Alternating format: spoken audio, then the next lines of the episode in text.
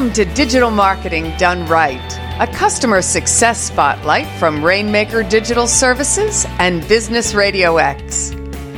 We cover digital marketing success stories drawn from real Rainmaker platform clients and showcase how they use the Rainmaker platform to build their business. Now, here's your host.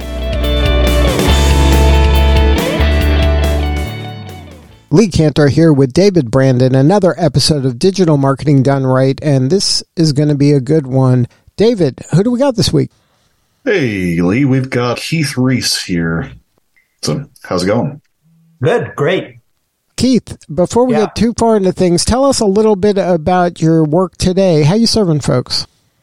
Okay, so today, for the last 30 years or so, I've been a consultant with health practitioners and health coaches and I just help them create platforms, sell their books, create products, etc. So, how'd you get into this line of work? Were you always involved in this type of content creation?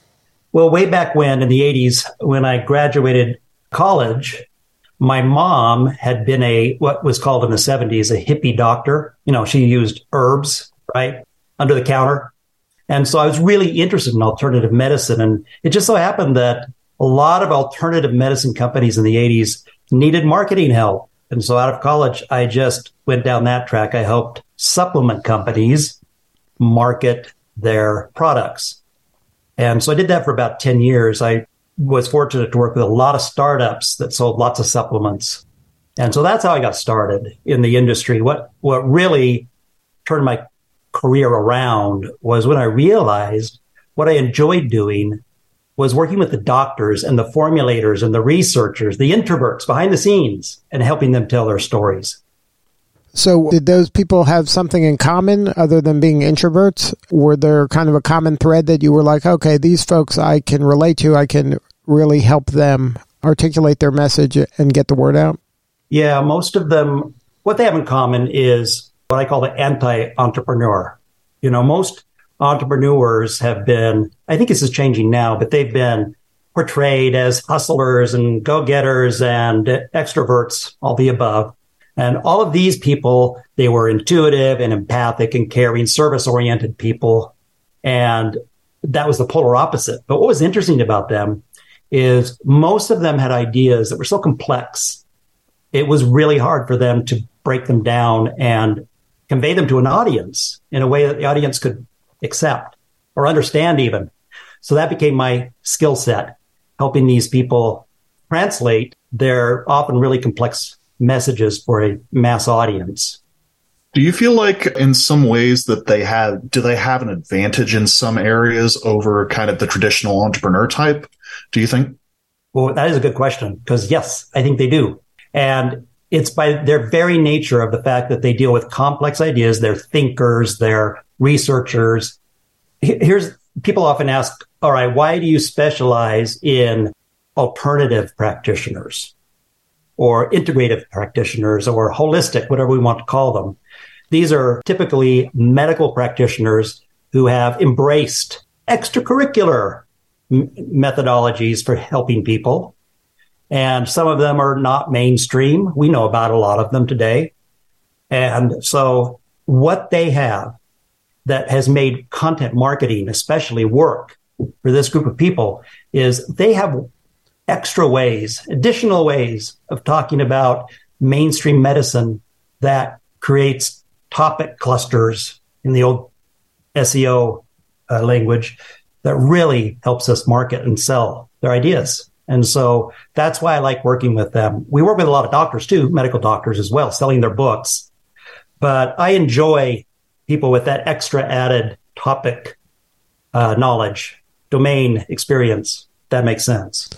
So, so how do you go about kind of getting all that gold that's within them out of their head and onto, you know, either a computer screen or a book, like you mentioned? Right. Um, back in the old days, when clients first started coming to me, every single one of them thought that the way to launch them, their careers, the way to launch to become an authority, was the old 70s model, you know, where a, a doctor would appear on Johnny Carson, then the book's a big hit, or appear on Oprah, right? And so that's why we uh, started focusing on helping them, quote unquote, market, write, market, sell, land an agent, land a publisher for books. But what the secret was, that's why we call it entrepreneurship, which is uh, the digital digital uh, landscape that surrounds that book. So the way we help these doctors is they think they have to put everything they know into a magnum opus that's 800 pages and then release it to the world and their job's done. What we help them do is write that book one social post at a time, one article at a time. And then that thread, those patterns converge into maybe an ebook. And then with response from the audience, it eventually becomes a book. So for us, the landscape is first the platform the content. and then you sense. you help them kind of um, gather these nuggets out in social posts, and then over time mm-hmm. they kind of um, g- group together in in little kind of mini chapters, and then you organize it into a finished product of a book at some point. Yeah, I'll give you a couple examples. Um, one of our biggest successes was a doctor who embraced back when SEO worked really, really well, now it's really difficult for a lot of people. Uh, but back in the old days, in the Wild West, when SEO worked wonderfully easy for everyone, at least for us, that's how we got most of our people, you know, launched SEO. And uh, what we'd do is we'd write three or four articles, place them on the site. If we were using social media, we'd uh, put those nuggets on social media, and then we'd watch for response and so that the the ideas don't exist in a vacuum. And every book is better, and every product we've released is better because of that. Because the response from an audience, we'd send emails out, and the audience would respond and say, "What I really want is this." So from that, we'd create the first digital product and try that out, see if it had legs, see if it sold. If the digital product sold, then we'd keep building the list, and that's what would attract uh, publishers. Publishers just wanted the audience. And so the bigger we could make the audience, the more the advance was. That probably sounds cold and calculating, but let's that's the way it was. Kind of still is. So did I answer your question or did I ramble? Well, I'm just trying to get understanding. Like you're using terms, and I want to make sure the listener understands. Like yeah. when you say um, they respond, like what does a response mean? Is that them just like thumbs upping a post? Does it mean that they're engaging in a conversation? Like what is? I'm just trying Great to, to kind yeah, of get awesome granular. Question. We uh, what we look for is conversation, not just thumbs up, not just. Uh, we look for, yeah, those metrics are great. The thumbs up, the uh, follows, the shares, all that good stuff. What we look for, especially in email, email is our primary marketing engine. We look for someone who takes the time to write a response, ask questions, curious, engaged with the ideas. And those are the best. Those are gold. And we used to get them uh, as comments on blog posts. No more. We now we focus on email, sometimes social media, depending on the doctor. So that's the process. We're looking for engagement. Now, when they're starting out and they don't have that large of a list, like, mm-hmm. do sometimes they get nothing and sometimes they get one? Like, is it possible to kind of, it doesn't matter, like, if they get one response, it, like, you got to really kind of emphasize that and build on that? Yes, exactly. And we also have, now that I've been doing this for 30 years, we have a network of former clients who now have huge lists and we share, happily share with new and upcoming doctors so they have instant access to an audience. So um, that really helps.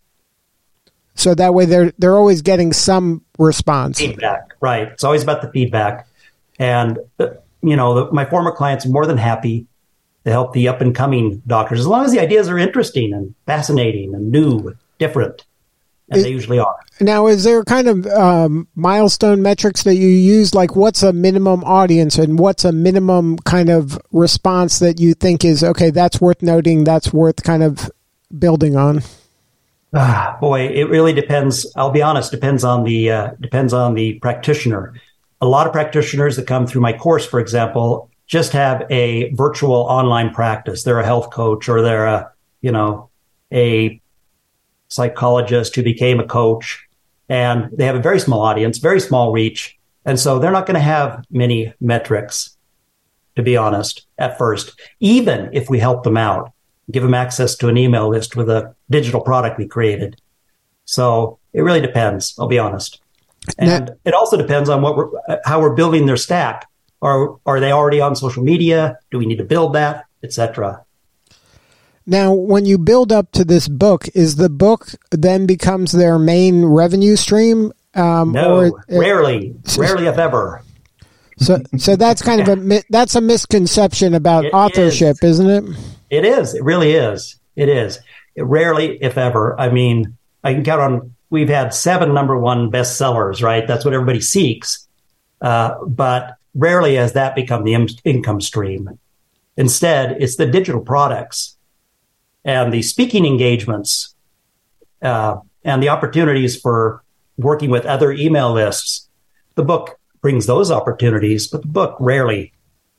I've had one book now that's been uh, in hardcover for going on 20 years, never has gone to paperback. Back. It's a perennial bestseller, but that's one book in 30 years. Do you uh, do you feel like the book is more important for building authority? Um, do you feel like do you feel like paper builds more authority than online, or is it equal, or what's how does that? Uh... It's uh, actually it's being in someone's feed or email box consistently over time. Mm. That's what builds authority and trust and expertise the book really is almost uh, it's become an on ramp to that. It becomes let's offer the book as a way to get them on the list. Let's offer the book as a freemium to get them to enjoy the course. So you're, you're kind of flipping the the yeah. like old marketing paradigm. That's right. And every once in a while, we have someone who has a big contract with a big New York publisher, and they want to market like the old days, where we, you know, do all the games, play all the tricks, pull out all the stops. You know all of those. You've you've seen how those launches, quote unquote, work even though the New York mm. Times is kind of onto all of them. But they really want to go old school. They really want that number one spot. And so we'll do that with them. But at the same time, we're also building the landscape, the content landscape around that. What I'm interested in, what they really are too, when they admit it, is not just a number one launch. They really want a book with legs, a book that has influence and sells multiple copies every month for years. That's when we have influence from a book. But isn't the book just another kind of tool in the tool belt? Because it you're is. ultimately trying to build a community, and these are all kind of um, assets in and around that. That's right. Yes, that's right. But in marketing, we need to work with what the prospect believes coming in. And still, uh, they believe when they come to see me that they have to start with a book. And so I had to write something that's literally called "Don't Start with the Book."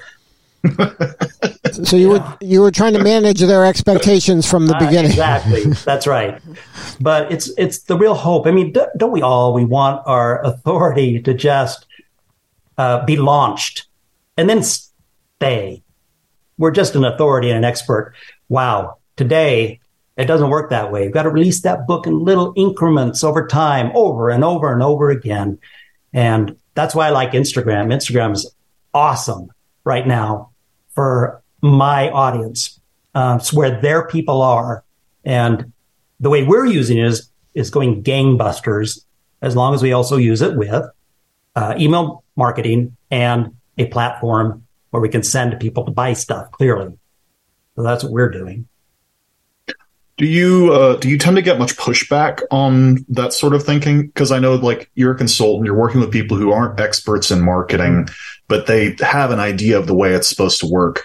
Yeah. Um, do you get pushback? And if you do, how do you manage those expectations and help them to see the right way to go? Okay, pushback against which part? I get pushback all the time. So which which pushback are we referring to, David? Uh, specifically on like kind of old school versus new school way of doing things. The the the big book and the big like flash, yeah. as opposed to sort of that ongoing consistent drip feed is more what I'm thinking. Well, since they're the client, we will give them the launch they want, as long as they also agree to play along with me and build the content around it. And if we can do that and agree, then old and new can get along. But there really is not. I, I'm. It's really amusing to me because I came up in the old days, in the '80s, pre-internet, and we've just replaced all the old tech with new tech. The glossy catalogs, you know, are just your shopping cart plug-in, and all mm-hmm. the mail we used to send out is just in your email box, and talk radio is the podcast. It's the same conversation. It's the same conversion. It's the same, you know, relationship building, just a different medium.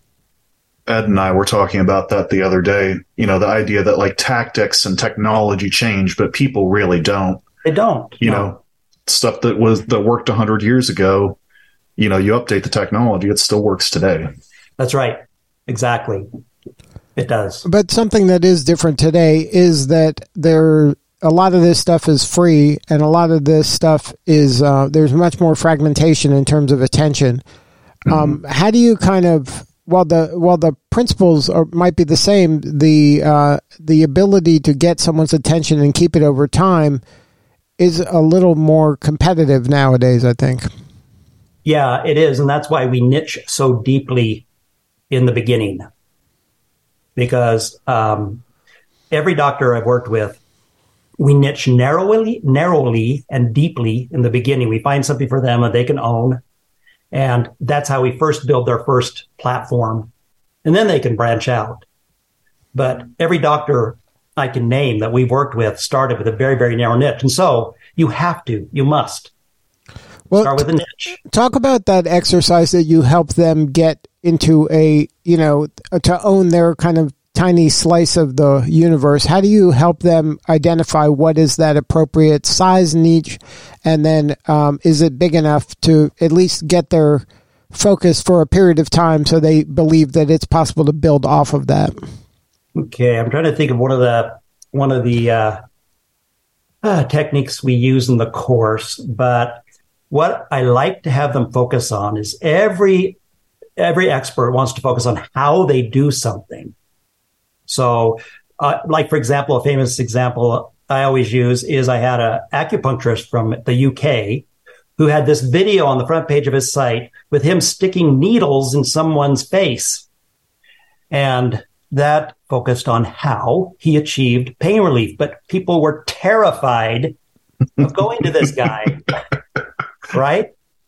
And so what we do instead, of course, is we focus on why you're doing what you're doing, who it's for, and what the what problems you solve. And so all I ask people to do is just okay, who are you serving? Name three related problems you solve. That becomes the first niche. It's just three problems. And we build three pillars for those three problems. We test and see how they work. And then we rotate pillars I use pillars because in the Rainmaker community, anyway, um, it's fairly common language, I think, at least used to be mm-hmm. for categories along the top of the site, right? Yep. And so their niche just becomes the problems they solve. It's an easy way in because most people get so hung up on, oh, I've got to have the right uh, niche. The audience quickly tells us these two are boring. This one's interesting. How can you reframe this one? And we just keep rotating eventually, what we found was all five pillars or categories along the top of the site would be humming because we just watched in, with heat maps as people arrived to see which of those problems resonated with audiences. And we do the same thing on social media. So it's a long way around of, of now, you, you mentioned that Instagram is working well for your clients now. Can you talk about that a little bit? Like what makes that work well, or what are you doing there that uh, yeah. is so successful? Okay, I'm ready to give my big secret. So here we go. Because uh, I guess not a lot of people know this, but long content, believe it or not, long form content is back.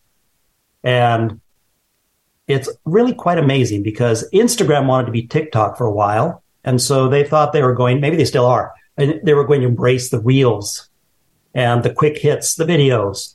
But once my clients started doing that, they just lost, people lost all interest. And so what we found, Instagram has a feature called carousels. Maybe you're familiar with those. You know, they're, mm-hmm. they're yeah, 10, 10 screens of type of content. And we make the first two slides hooky and interesting and fascinating because that's the way Instagram works. It'll show the the uh, the viewer the slide, the first slide, the first time they see it, and the second slide the next time they see that in their feed. And we have found that carousels are outperforming every other um, form we could possibly use, including video. Now, there's a few people who are really great on video, and that can add to it. But people, at least the people we attract, the people who are looking for health solutions, the people who are in pain, they're looking for solutions. They want it to be able to remember it. They don't want a video to just flash by. They want notes. They want to take screenshots of those carousels. And engagement has just gone through the roof once we started using carousels. So we use carousels to get people off of Instagram onto the email list. And then we've developed the relationship further with email. So that's our strategy at the moment. So you use so you use Instagram not to sell them anything, but to get them on the list so that you can eventually sell them something. Yeah, and it's been it's been really interesting. I don't know how much you know about the health uh, alternative health world and how controversial it can be, but there's something called moderation online in social media where if you say something controversial, it doesn't agree with the mainstream um, corporate stance on the issue, you'll be moderated out of existence. And so I don't want my people uh, building a platform on Instagram. It's not worth it. I had people during uh, the big uh, pandemic lose 300,000 followers overnight because they said something innocently they thought was just common sense. So moderation's been really interesting for us. And so what we prefer to do is every opportunity get people off of social. Social is like, I look at it like the matrix you know, the Matrix where, uh, you know, the green figures are scrolling down the black screen endlessly forever. That's Instagram. And it's not for selling. It's for capturing interest. And uh, we capture that with carousels and take them to the email. So, what are some techniques you use to get them off of the platform onto your email? It, well, if we're being, if we've been really smart, we've been paying attention to the topics that are uh, resonating with people, that people are, you know, engaging with.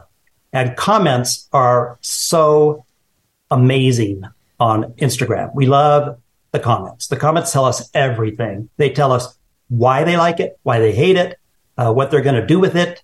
Are they understanding the concept? And the minute we get that data, then um, uh, we, we, develop a free a free a freebie, like you know, in a mini course or an ebook or something. Uh, the best um, freemium we've had has been checklists. The shorter, the better. And so we offer those. You know, 10 ways to know if X. Click, they go. They go to the site, the Rainmaker site, and gather that ebook or checklist or mini course. And then they're on the list. So, so yeah. Good.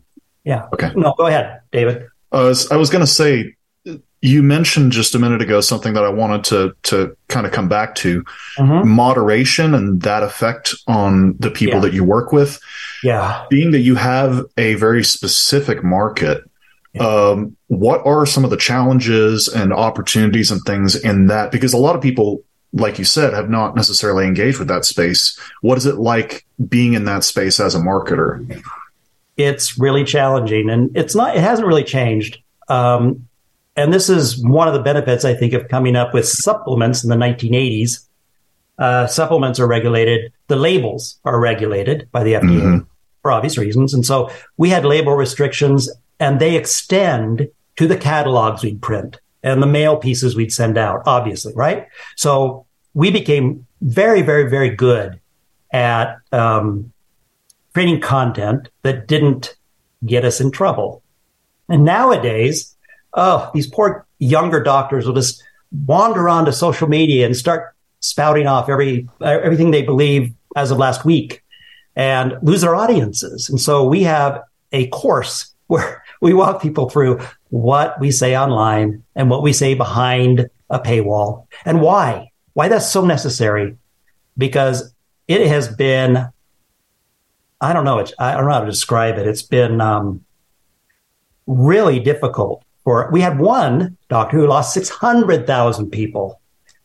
And that is something that's hard to recover from because he hadn't built anything other than social media. He didn't have an email mm-hmm. list.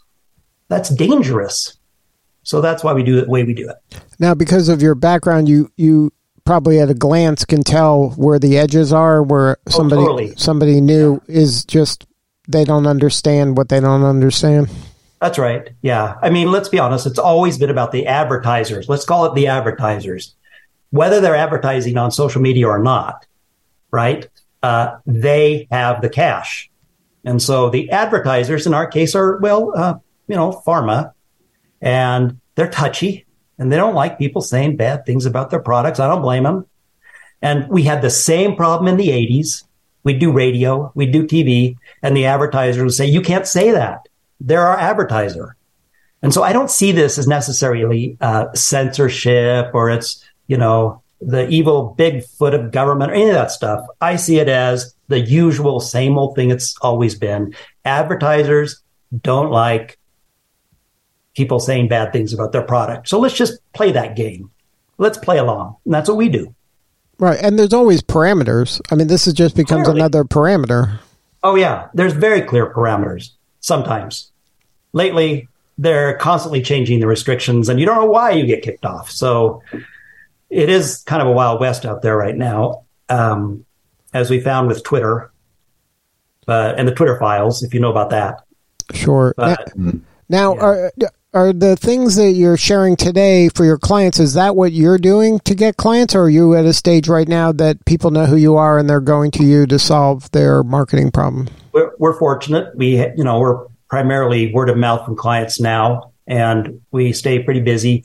My favorite form of marketing is email. It always has been.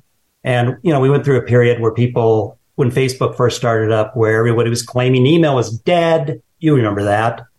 And email is still 10x for us. Anything we could do on mm-hmm. Facebook or Instagram, it's still 10x. We still sell most of our product uh, through email. And my model is pretty simple.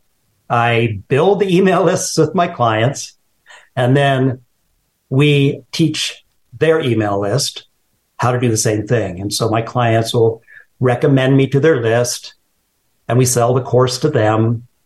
And uh, it just is a virtuous cycle. And I've done that with all my clients. So, you, so yeah. You mentioned email as being something that's been really, really effective for you. That's obviously been around for a long, long mm-hmm. time, yeah. as you said. What about moving forward? What's some of the stuff that you're really excited about you know, in the near term and the future for your particular market, uh, as far as tactics, techniques, platforms, media? Okay, well, that's a good question, and I haven't thought about that. I like focusing on what's working now, but yeah. I can tell you what um, I am wary of. And can I mention product names on here? Is that okay, or is that bad? You know, like Slack or or Substack or or medium. Whatever. Should be fine. Yeah, you're oh, good. good. Okay, good. So, uh, I what really is kind of uh, annoying me right now is let's take Substack. It's the big kid on the block at the moment. A lot of people think it's going to be easier to attract an audience if they throw their content onto an email. Uh, you know, blog. It's just a typical blog platform that sends out an email. It's FeedBlitz. It's what Seth Godin has been doing for 40 years or whatever. Yeah. Right? right. So they're putting it on, they're thinking, believing that somehow that will make a difference and help them find their audience. And I can't see any difference with these platforms than the typical WordPress stack that we use. So um, I think there's going to be a lot more of that coming because every uh, tech provider, not Rainmaker, but most of them want to create a walled garden of exclusives that you can't leave ever. So mm that is what I'm warning against as a, you know the future for my clients is keep it simple, keep it clean, keep it flexible. WordPress stack. But I think that almost gets back to uh, kind of the point you were making earlier about social media, that rented versus owned space. Yes. You know, yeah. where you're at, you're beholden to something that you don't control. Exactly. Yeah. And, you know, Brian Clark talked about that a lot way back mm-hmm. in the day. And uh, I agree with that a hundred percent. And that's what we found out during the pandemic. All those rented spaces where you did not own your audience suddenly disappeared out from under you. I mean, how scary is that? So that's why I love the simple minimum viable website, if you can call it that. You only have to have six pages and six pages, an about page, three articles, a work with me page, a home page. Let's get on social media. Let's get you an audience, get you an email list. And then you own that platform for now, anyway you know, it's what they say. If something's free, then you're the product. So, I mean, exactly. It's true. those, it's really true. Those yeah. platforms are just taking advantage of that. Yeah. And who can blame them, really? I mean, it's a great model for them. So now, um, what could we be doing for you? How can we help you? What do you mean? How can we help you? What do you need more of? um, let's see. That's a an unexpected question. Uh, you mean from Rainmaker? Yeah. No, I mean from your business. What can the audience do to help Keith oh. Rhys have all of his dreams come true? Go to keithrhys.com and join my email list. How about that? And can you spell that? Because uh, for folks, oh yes, it is unusual. It's K E I T H R H Y S Keith Rhys. If they go to keithrhys.com, they can get some information. They can learn more about yes. your philosophy and your practice. Yeah, we have a new uh, a new freemium coming out called Parallel Practice, and it's been so fun because what we do is all of our service providers are so busy providing services, they don't have time to market. They think right, so we built a simple model that's four steps that they implement in parallel to their service practice. And uh, we've been testing it and with 200 health coaches, and it's been spectacular. So that's what they get when they go over to keithrhys.com. And then your ideal pra- uh, uh, pro- um, prospect is somebody that is a health practitioner that wants to expand their practice in term in, into the area of content creation and then create additional revenue streams through uh, content in a variety of ways. Yes, that's typically um, my real dream clients are those who desperately want to get something out into the world that they care about deeply and they want they're not really interested in being seen as an expert or an authority necessarily but they believe so passionately in something they've researched or found or discovered with patients that they have to get it out there. They're my favorite clients.